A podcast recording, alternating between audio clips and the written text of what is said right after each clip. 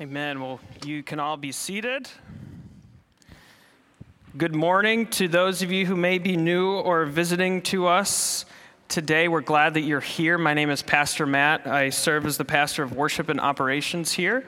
Um, and if you are a member of our church family, it's lovely to see you all. As Bernadette reminded us, we are in the fourth Sunday of Lent. We are approaching Holy Week, and uh, our scripture this morning is fitting for the season of Lent, and we tried to plan it this way and to get our minds and our hearts uh, into this season of the passion of Christ or the death of Christ as we approach Easter morning where we will study the passage of the resurrection. It will be a wonderful, wonderful time.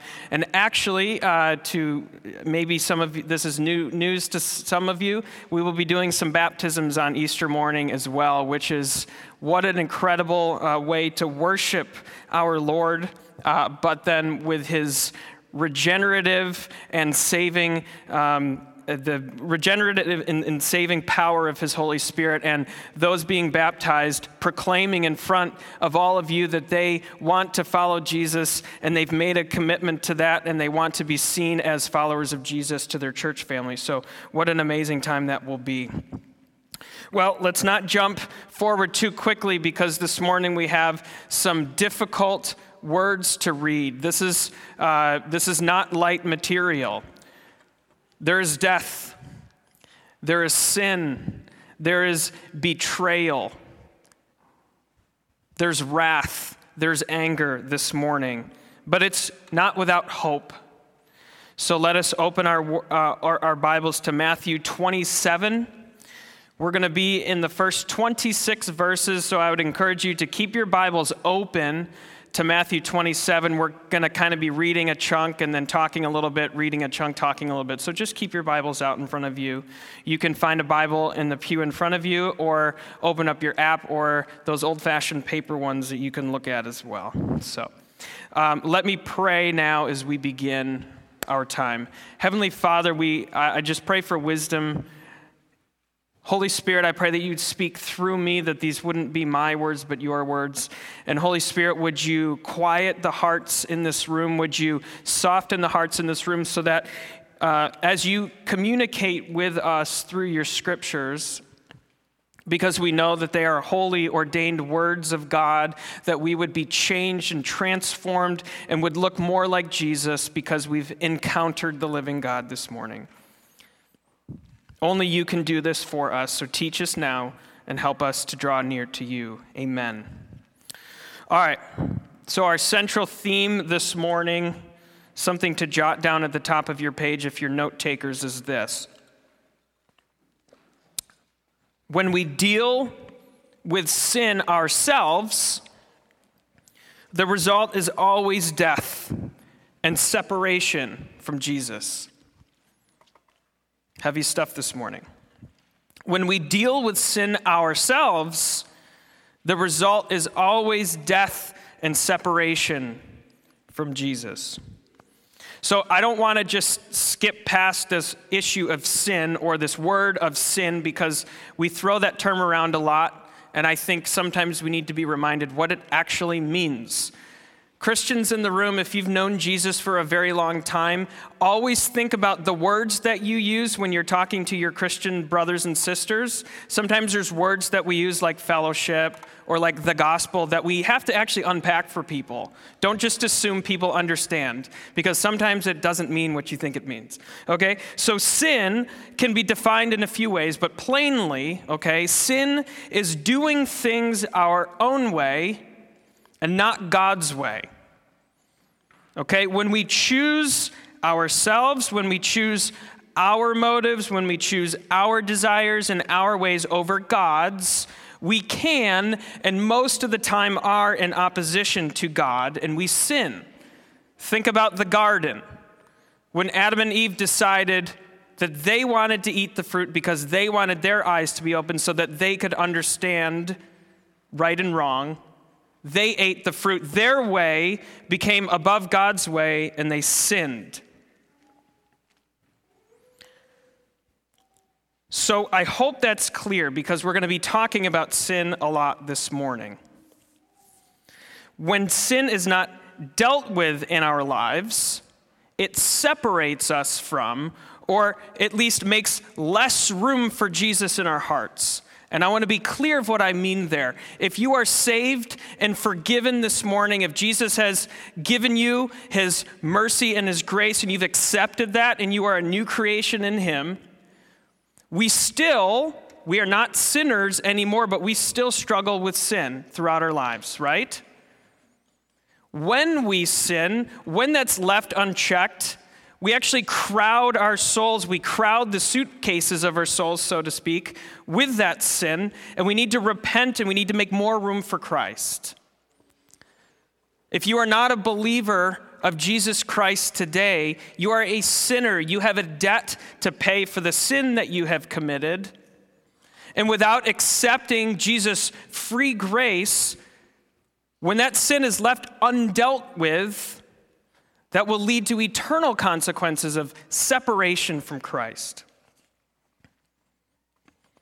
So, as we journey through this passage this morning, I want those things to be clear. As we zoom in at the sin of various characters in this passage, please don't just look at their sin and say, ah, that makes a lot of sense. Let's be introspective and see where we also fail our Lord and Savior. Okay, Ready? All right. We're going to start with uh, a little tidbit from chapter 26, where we left off last week. Um, the end of the chapter here, we see the chief priests, which were a, a religious group, they were seeking a way to condemn Jesus. They were seeking false testimony. They were paying people to come up and, and say uh, lies about who Jesus was so that they could catch him. Chapter 26, 59 to 60 says Now the chief priests and the whole council were seeking false testimony against Jesus that they might put him to death, but they found none, though many false came forward. So the chief priests had a problem. Chapter 27, verse 1. When morning came, all the chief priests and the elders of the people took counsel against Jesus to put him to death. And they bound him and they led him away and uh, led him away and delivered him over to Pilate, the governor. All right, so we're going to be doing a quick fly through of the passage, kind of pinpointing a couple things, and then we'll zoom in. Okay, so this is the beginning of our fly through here. So after a long night of conspiracy, the chief priests didn't really have anything. Okay, they had the fact that people came forward and said Jesus claimed that he was God, so that's called blaspheming. They didn't believe that Jesus was God, so this would be called blaspheming. So they had him there, but because they weren't the primary ruling body over occupied, um, uh, which, uh, Israel, which was occupied by Rome, they didn't have the final authority. They had to get Jesus on political grounds to have him executed.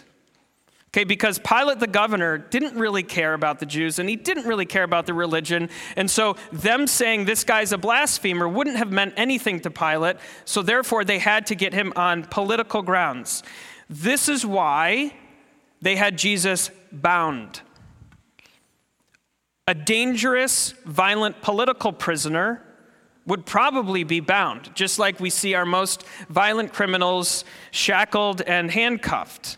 Okay, same thing. They wanted Jesus to appear as this violent guy um, that's whipping up Jerusalem into a frenzy.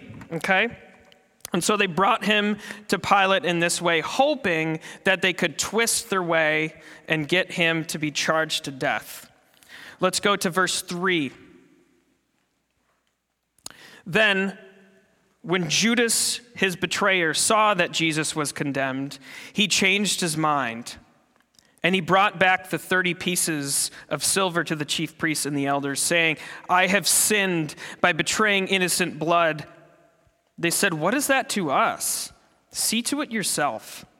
And throwing down the pieces of silver into the temple, he departed, and he went and hanged himself.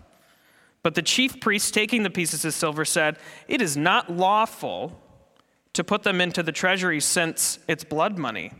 So they took counsel, and they bought with them the potter's field as a burial place for strangers. Therefore, that field has been called the field of blood to this day. Then was fulfilling what had been spoken by the prophet Jeremiah, saying, And they took the thirty pieces of silver, the price of him on whom a price had been set by some of the sons of Israel, and they gave them for the potter's field as the Lord directed me. Okay, so meanwhile, Judas the betrayer had a change of heart. He knew that he had betrayed Jesus. He knew that he had done wrong.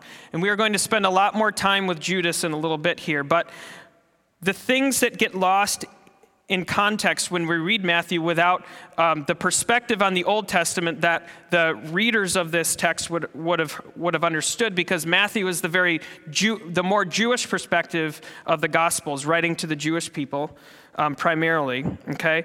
The things that we might miss in our Western eyes is this there are three Old Testament connections here, which is kind of fascinating. The 30 pieces of silver that Jesus was sold for goes back to a prophecy in the minor prophet Zechariah. We studied that a couple years ago in chapter 11. Um, also, the second one, Judas hanging himself, is actually a direct quotation from another character.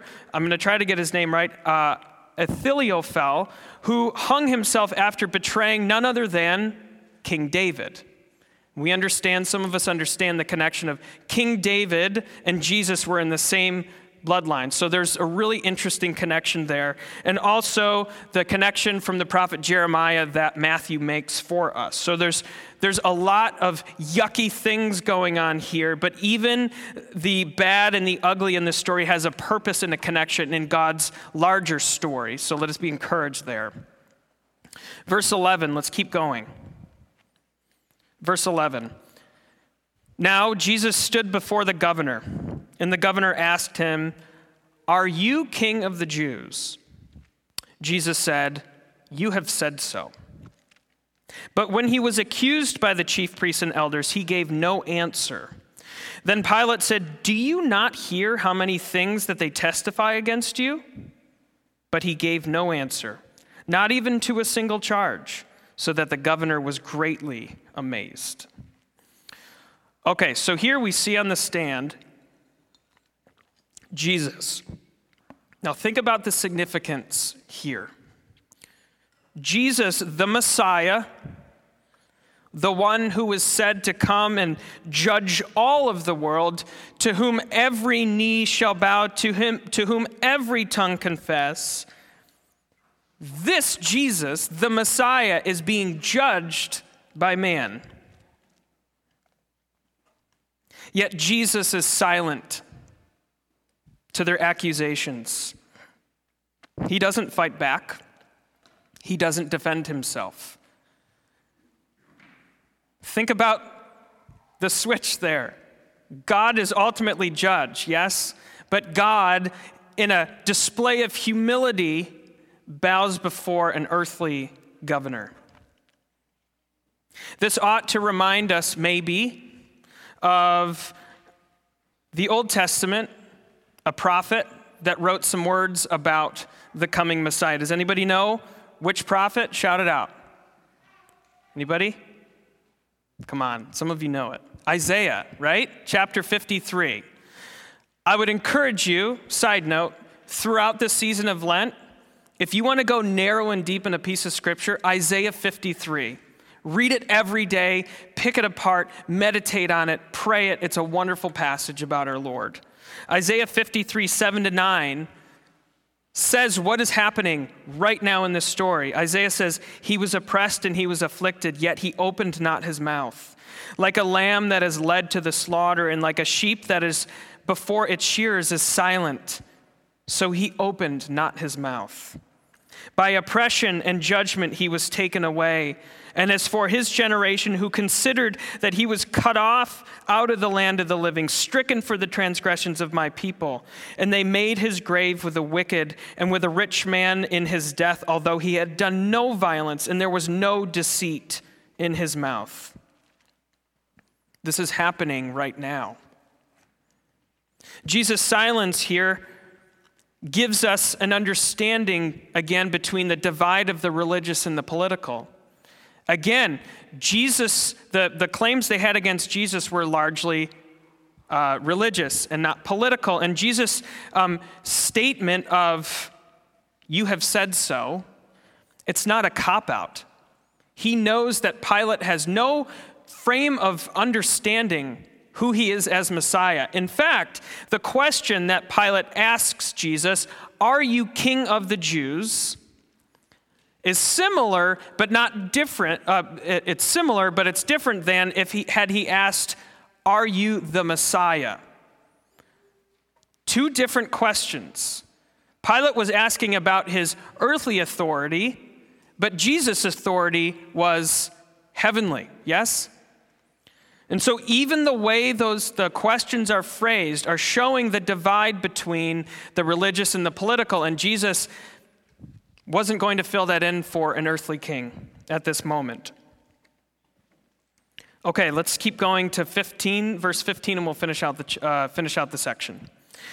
So now at the feast, the governor was accustomed to release for the crowd any one prisoner whom they wanted. And they had a notorious prisoner called Barabbas so when they gathered, Pilate said to them, Who do you want me to release for you, Barabbas or Jesus, who was called Christ? For he knew that it was out of envy that they delivered him up. Besides, he was sitting on the judgment seat. Besides, while he was sitting on the judgment seat, his wife sent word to him Have nothing to do with that righteous man, for I have suffered much because of him today in a dream.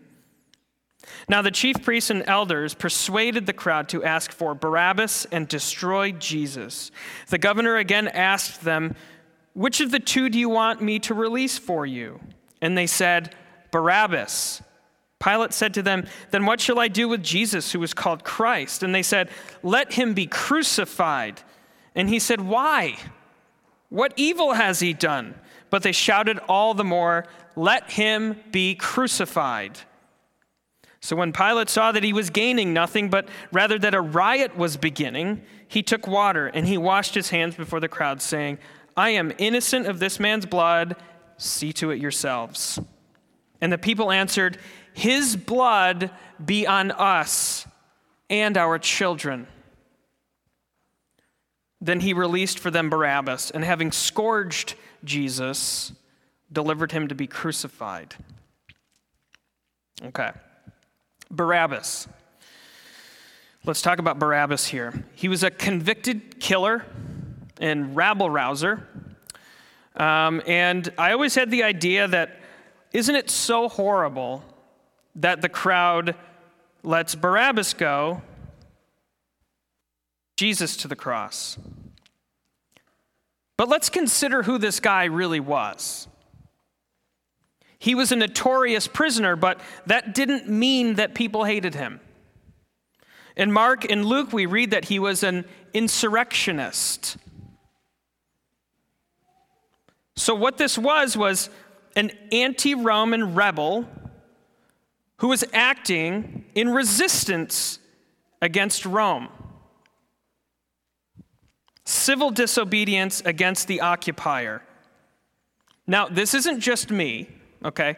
But a number of commentaries I read about this passage said he was very much like a Robin Hood type character.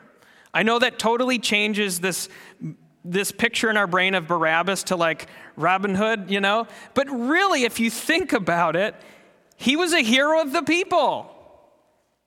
He was kicking butt to Rome and killing the Romans, and he was thrown in jail for that.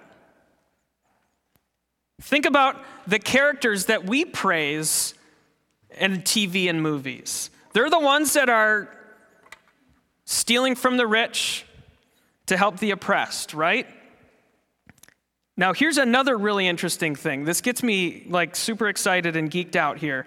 But what's really interesting here in my study of this passage is that theologians agree that it is very, very possible that Barabbas was that was just his surname, his last name, and actually his name was Jesus. Jesus was an extremely common name in that day, but there's pretty good historical evidence to, to suggest that Barabbas' first name was actually Jesus. So look at how interesting this is. We have Jesus Barabbas and we have Jesus Christ. Now, Barabbas means Bar, father, Abba.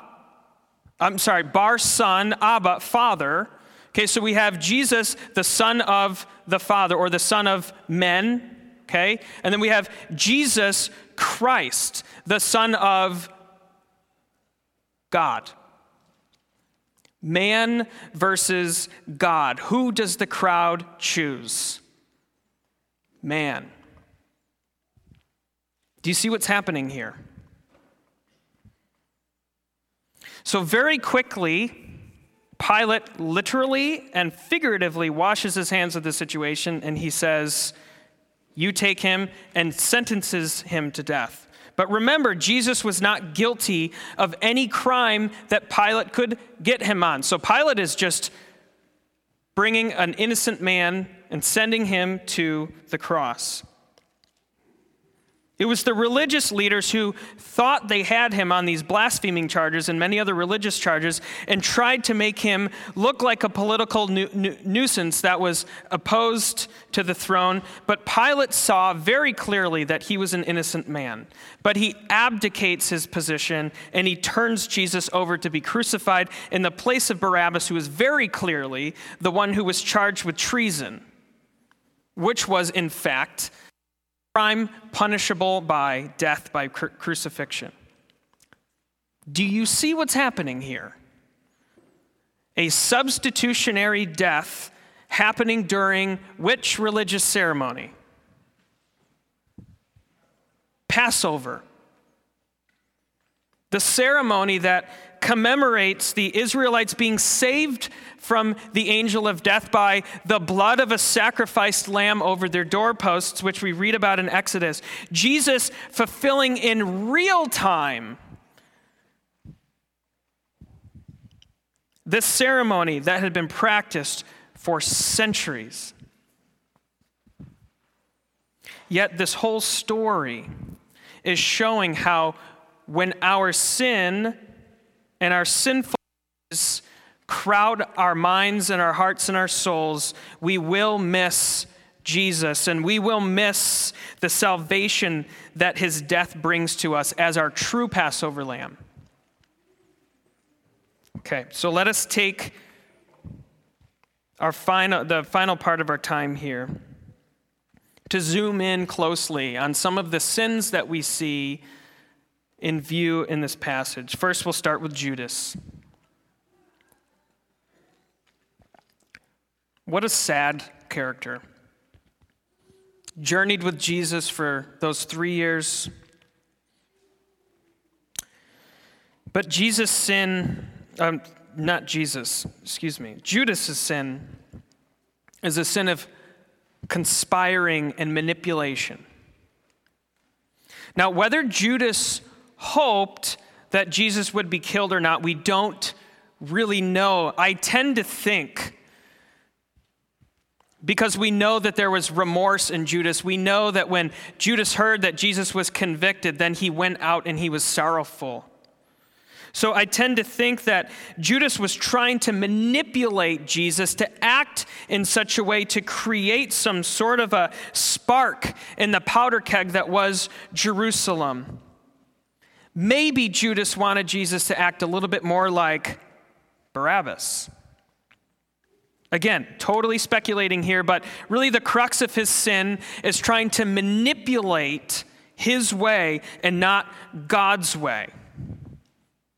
He had not the humility to trust Jesus, but he went on his own way. He, out of greed and out of desire for power, out of desire for his own way. We read in the Gospel of Mark that Jesus clearly describes to his disciples what would happen. He says in chapter 8, and he began to teach them that the Son of Man must suffer many things and be rejected by the elders and the chief priests and the scribes and be killed, and after three days rise again. And he said this plainly, says Mark. But back to Matthew chapter 27, verse 3 then when Judas, his betrayer, saw that Jesus was condemned, he changed his mind and he brought back the 30 pieces of silver to the chief priests and the elders, saying, I have sinned by betraying innocent blood. And they said, what is that to us? See to it yourself. See to it yourself. That's, that's exactly what he did. He saw to his own sin himself. He dealt with it by giving back the money. He didn't want any, anything to do with the money anymore. He gave it back. And he is remorseful, but he doesn't seek forgiveness and reconciliation with Jesus. He tries to make legal restitution. This isn't my money anymore. I closed my browser history and canceled that so no one can see that again, right? To bring it to today. He tries to make legal restitution. This is not my any money anymore. It doesn't belong to me. It's gone. Nobody will ever know. But then dealing with his own guilt, sadly, he takes his own life because he thinks that's the only way. Judas's shame was a worldly shame and a worldly sorrow.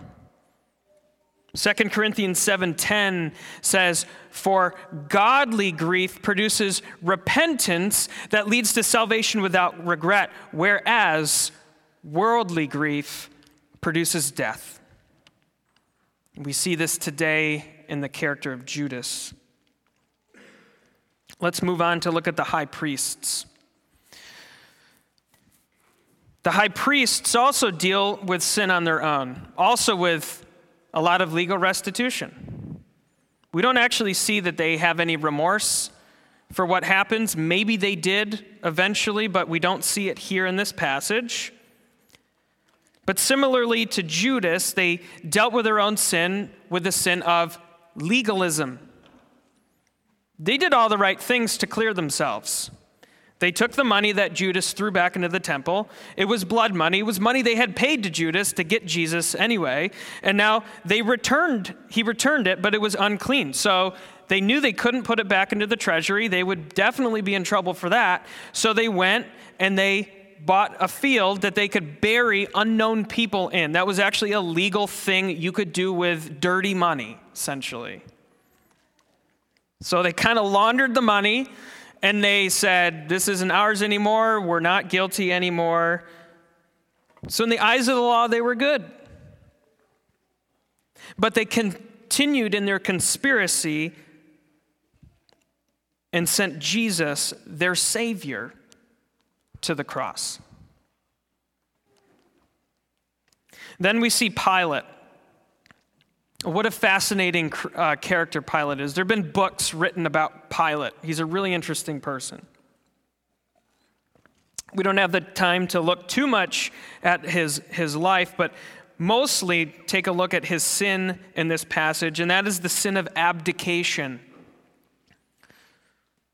The high priests, as I mentioned earlier, don't have the political power to sentence Jesus to death. Only Pilate did. But initially, Pilate didn't buy what the high priests were selling. He didn't see any guilt in Jesus, nor did he really care about any of the religious terms that they had him on. So it was very much in his political power to let Jesus go. It's thought and understood that the three crosses he had made up for two of the other insurrectionists and Barabbas. Because those were the guys that were guilty in Pilate's mind. They were enemies to his throne. Yet he was in so much pressure by the high priests and the crowd that he said, You know what? You guys deal with it. Literally and figuratively washed its hands of the situation. He abdicated.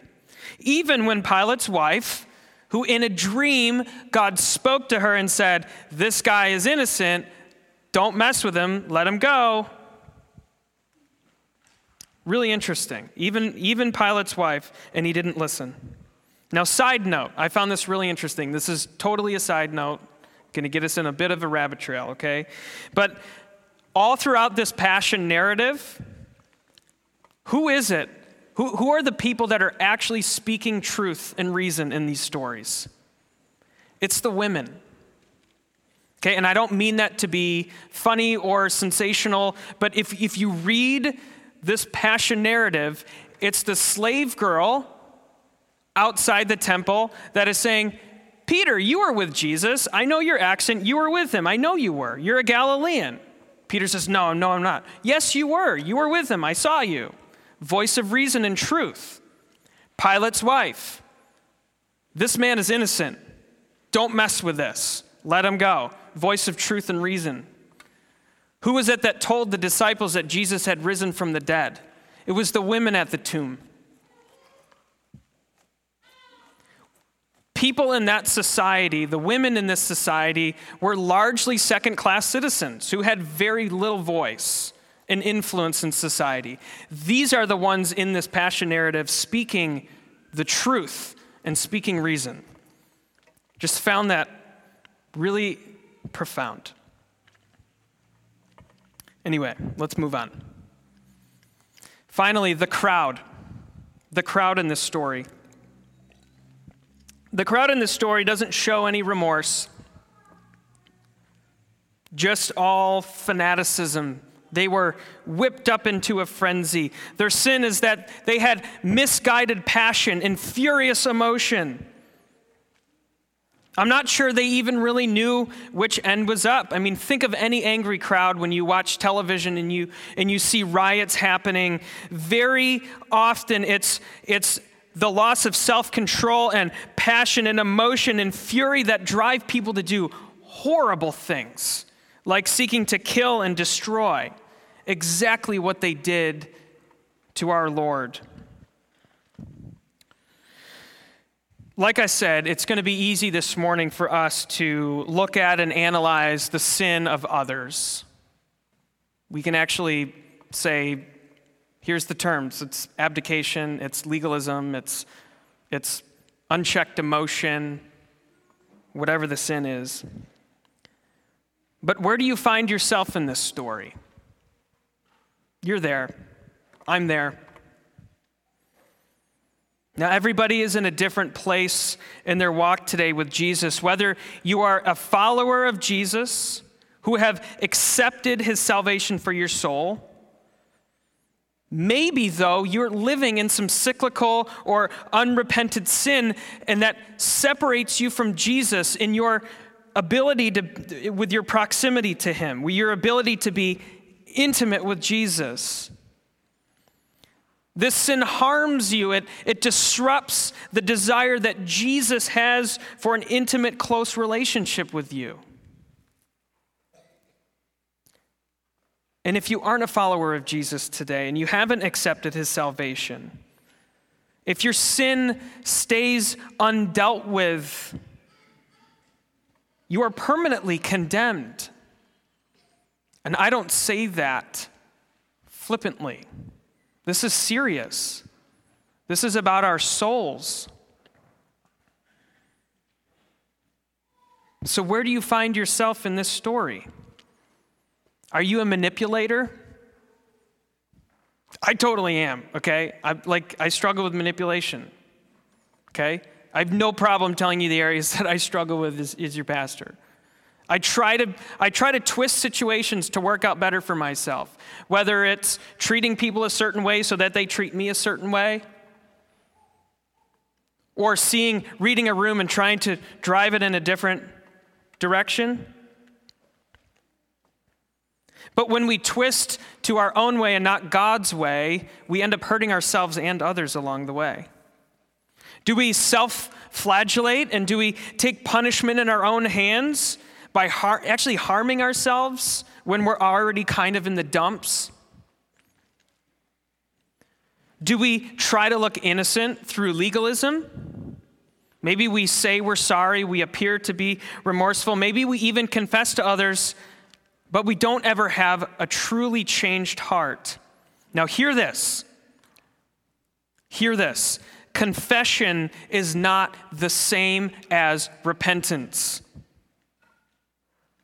We can confess of our sins, we can say all the things that we've done wrong, but unless our heart changes, we can confess all day. You ever meet somebody like that who loves to air all the horrible things that they are and oh man, I'm really struggling, but they never actually they never actually take the next step towards Jesus? It's because they need to have a repentant, contrite heart. Do we push blame on people when we've done wrong? Do we abdicate our responsibility for true reconciliation and true repentance? Do we emotionally and passionately pursue outcomes based on emotions, based on how we feel, based on our anger, and we lose self control? We've all found ourselves in this story. We've all been guilty of these things, and we all need Jesus' forgiveness. So, the transition point here, and we'll finish with this that the transition point here is something that the crowd says as Jesus goes away to be crucified. The crowd says what? They say, Let his blood be on us and our children. I don't know about you, but the hair on the back of my neck stands up when I hear them say that. I don't know if, I don't know if they understand what they're saying for two reasons. First, what a horrible thing to say to be, to be cursed and responsible for generations for shedding innocent blood. However, Jesus' blood be on us and our children. Isn't that the point of why he came? Isn't that the point? Jesus being turned over to die in the place of a convicted killer, Barabbas. During Passover, Jesus, the one true Passover lamb, slaughtered for the sins of the guilty.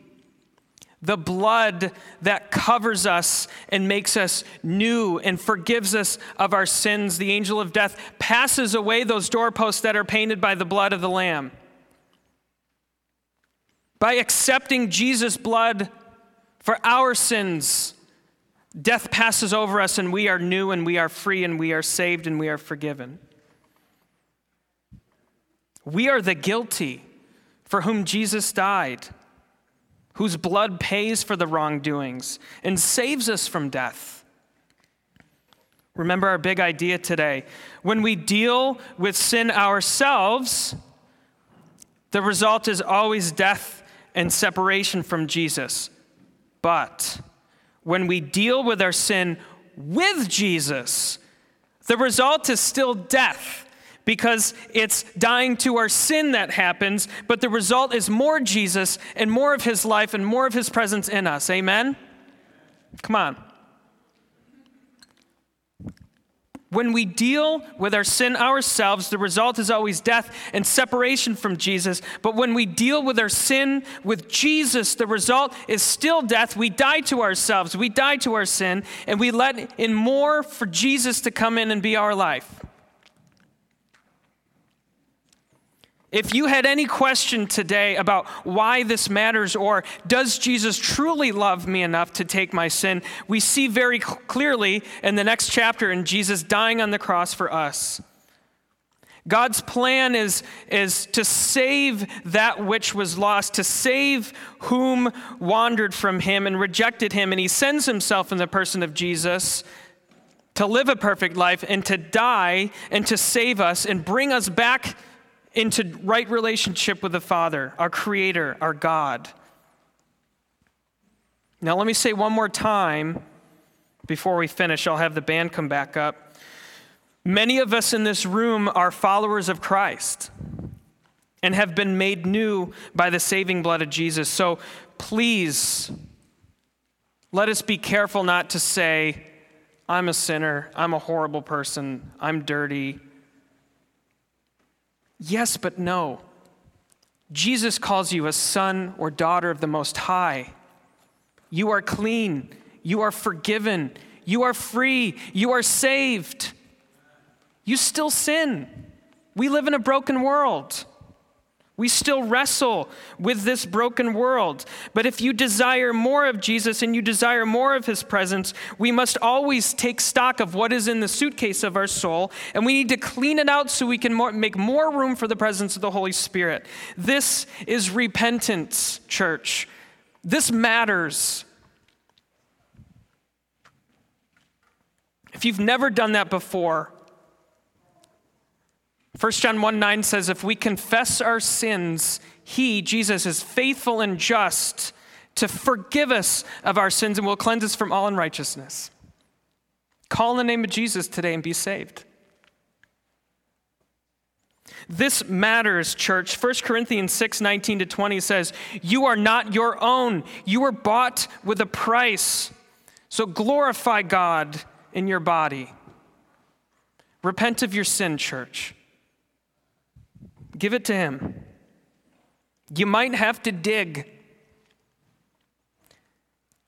And it's going to hurt because what's happening is death inside of you, but it's the right kind.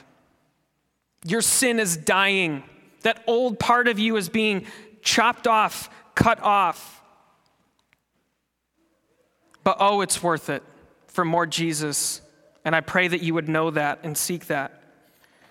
Philippians 2 12 to 13 says, Therefore, my beloved, as you have always obeyed, so now, not only in my presence, but much more in my absence, work out your salvation with fear and trembling, for it is God who works in you both to will and to work for his good pleasure.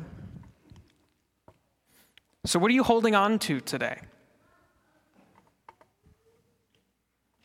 Maybe that's not easy to answer right now. Maybe it is. Maybe there's maybe the Holy Spirit is, is really flaring something inside of you that you need to get rid of today. Where are you trying to deal with your own stuff by yourself? The result of that is robbing you from intimacy with your Savior. So, as we come to the table today, we'll see the evidence of a God who cares enough about this, who cares enough to die for you to take away those sins to clean you, to, to give you more of Himself. This is a gift. This is my body broken for you.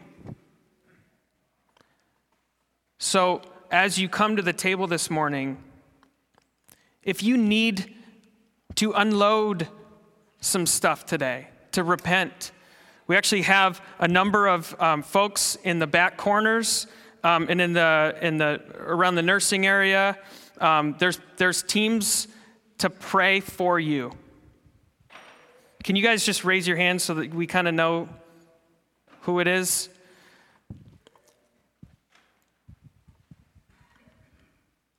Don't deal with your sin on your own.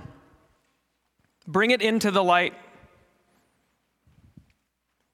These people are people that love you and they love Jesus, and they've, they've been preparing for this throughout the week and praying for those of us that just need to release some things. God is doing things here in this church, God is moving. Let us repent of our sin. Let us be filled with more of His Holy Spirit so that He can move even faster, even further, with even more joy, with even more fullness of His presence. Do you want that? Let's pursue him today. Let me pray for us, and then um, we'll have two songs for communion. Take your time. Okay, let's pray. Heavenly Father, we love you. We thank you for Jesus.